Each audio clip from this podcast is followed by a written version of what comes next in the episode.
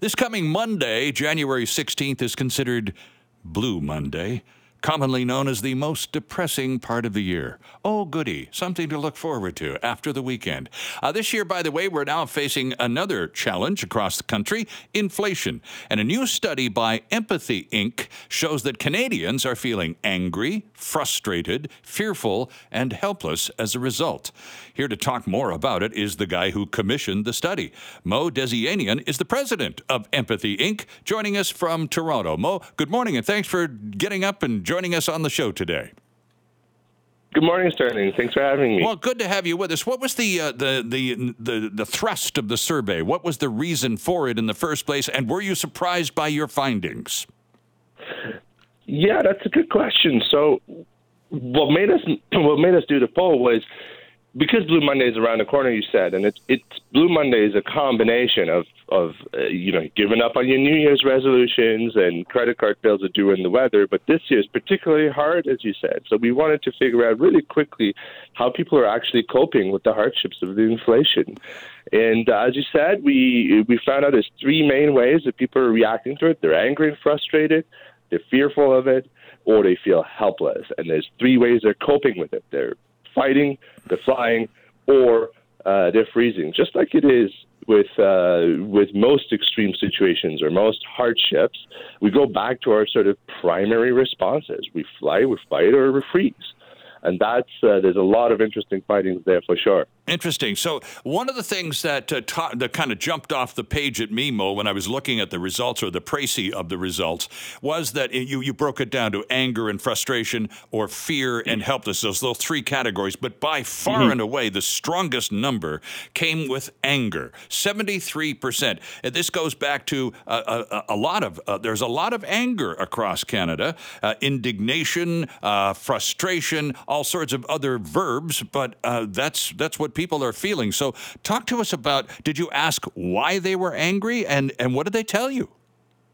Yeah, I think we broke down sort of this, these feelings of indignation on a scale. So you, you, you're angry, you're angry, frustrated, and I think in the probably what is the most Canadian thing to reply back to a poll, most people say we're not actually angry, we're just frustrated. Mm-hmm uh, which uh, which I find uh, humorous in that sense. I think one of the things that's very important here is people's response is very much dependent on their situation in life. So what we find is the older generations are more angry, right? Versus younger generations, um, they tend to feel a little bit more helpless and a little bit more uh, fearful right? And that's because there's a number of factors there. For example, older generations, they've already been through periods of high inflation. True.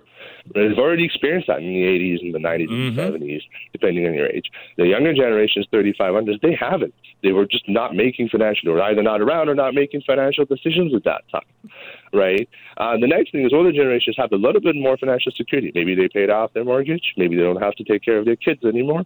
Maybe they don't have a career that they're tied to in a in a way that, let's say, a 40 year old is, uh, and they might be close to retirement. Maybe they don't have to sort of, you know, ch- chase the next paycheck. So they're not necessarily fearful or helpless, uh, but they're just frustrated. Right. Frustrated that they have to go and pay more at the grocery store, you know, pay more to travel or pay more to do anything. so that's the yeah. No, I, I, in terms of the anger, though, particularly as you've identified the, the, the, and breaking the, the demographics down into age groups, identifiable age groups, if the older, shall we say, those more experienced who have seen 18, 19, 20% interest rates in their lifetime and now dealing with 7%, which is causing a lot of younger people to just set their hair on fire, a lot of people going, 7%, my gosh, I can remember 17 not too long ago. So if those people, what, what are they angry about? I think it's just the frustration of the price increase. The other interesting demographic to note here, though, Sterling, is people who've experienced inflation somewhere else. We have quite a few people, immigrants in Canada, who in their home country have increased, experienced 20%, sure. 40% inflation, hyperinflation. Now they're coming to Canada, including my dad, for example. When I talk to him about inflation, he's like, oh, friend, you haven't seen anything yet. We're, I come from the Middle East where inflation sits at a comfortable 45%. Wow. For decades, right? Um, so it's like, yeah, 7%, that's nothing. Mm-hmm. Um, so I think the way people are coping with that and the way what they're frustrated by is going things like groceries, for example. Almost 80% of Canadians are frustrated with the hike in grocery prices. Sure. But why is that? Because groceries is a very tactile expense, right? Your Netflix account and your mortgage and all of those other things kind of go out of your bank account automatically, Mm-hmm. right? But your groceries, you have to show up, you have to haul the stuff into the bin, and then you have to sort of either pay in cash or prove the money physically going out of your account. Right. And then you get a confirmation that you paid 10, 20, whatever percent is uh, more for groceries this week than you did last week in the for- forms of a very long receipt that you have to crumble and put in your pocket. It's a very visceral relationship we have with groceries. And that makes for a very angry and frustrated person to have to go in every week uh, and just pay a little bit more and look at that receipt every day. Uh, Everything else kind of flies under the radar for us, doesn't it? Sure. And of the three uh, uh, reactions or the three sensations that Canadians are feeling the most anger, fear, and helplessness, fear, uh, let's deal with that for a, a bit, Mo, because uh, if, if you've got a mortgage up for renewal this year, you're pretty nervous. And I think a lot of people are a little beyond nervous. Many of them are just, uh, frankly, afraid that they're not going to be able to, to hold the deal together and afford those new payments. I, I talk r- routinely here on the show about a friend of mine in the area who had his mortgage renewed and it went up by a thousand bucks a month. Now he's in a Mm-hmm. Oh, position. He's he he's in a position, thankfully, in his life where he can afford that. But Mm-hmm. you know, if if if you aren't, then you're hooped, aren't you? Oh, absolutely, absolutely, and that affects young people uh, so much more. People who are just bought a home, people who are even 35 and under, 59% of them say they're nervous about the rising cost. They're insecure. This this feeling of fear is sort of the second most common thing, uh, the second most common feeling that Canadians have, um, and it's worrying, right? It's a bit worrying now, and it's worrying because people that are financially in in more sort of vulnerable positions uh, tend to be more afraid. Like for example, one of the things we found, and this is a very interesting one, uh, women are more uh, more uh, insecure and fearful about the inflation and rising costs than men are. Right on the surface, that's sort of a interesting fact. When you dig deeper, is women significantly more report that they are not making financial decisions unilaterally. Right. So men um, say that they're in charge of finan- major financial decisions in their life, say vacations, home buying, un- unilaterally so. They're independently making that decisions. Women, ma- the majority of women don't, or report that they don't, right? So that's a function of financial sort of vulnerability, financial dependence, Right. right? So that makes you naturally, that would make anybody, regardless of gender, more nervous about rising costs if And- you're not, right? Um, so this this fear is heightened in sort of the vulnerable population, people who are disadvantaged in any shape or form. And that leads to helplessness, the third uh, sentiment that you were able to identify. And talk a little bit about that, please. Yeah, absolutely. So that is very, very much a um, uh, dominant in the very young population, 35 under. 61% of them say they feel helpless, right? Again, that's because they're in the, they're, they just don't know. They haven't experienced it before. They don't know what to do with it. They may be at the cusp of the beginning of their career. Um, so they don't have the full job security. By the way, confidence in the labor market is not very high either. Only 5% say that they can go and um, get a more high paying job. That's because there's news of layoffs everywhere right now Yeah. right? So it's not that people are trusting, like, yeah, well, I'll just go get a better paying job. That doesn't work there. So young people are feeling very, very helpless. Uh, and the vulnerable populations, too.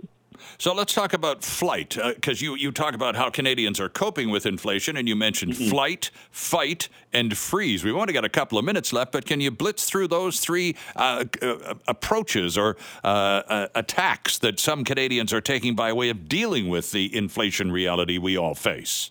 Oh, absolutely. So flight, that's about saving costs. Uh, that's about making to. Um, sorry, I got that immediately and quickly. I'm going to revert back to that. uh, yeah, so flight's about sorry, flight's about saving costs. So eighty-seven percent say they want to save costs. Right, that's about groceries. That's about all of that.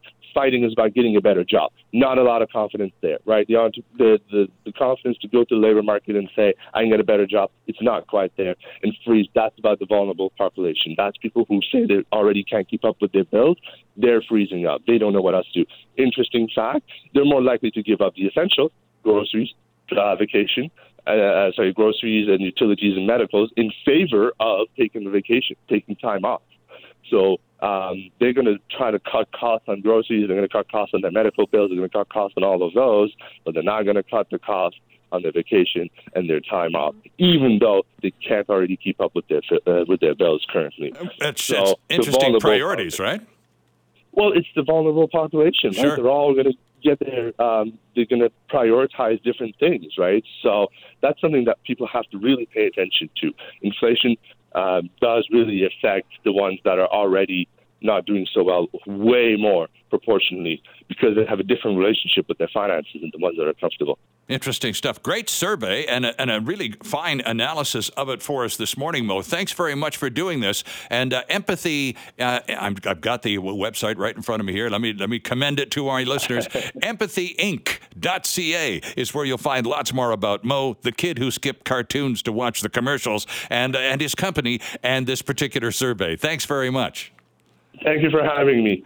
Hi, it's Shauna, and I might be a bad parent because my kids think french fries are vegetables. Hey, it's Ryan, and I might be a bad parent because I went out for wings when my wife was in the hospital after giving birth. Johnny here. I might be a bad parent because in my house, the tooth fairy gives pocket change. But we're not alone. Len emailed us and said his six year old daughter's Tarzan moment going from love seat to La-Z-Boy by curtains made him more proud than any dance recital. and Andy left his two year old at the rink. All right, guys, I'm sure we're not alone. Like Andy's kid.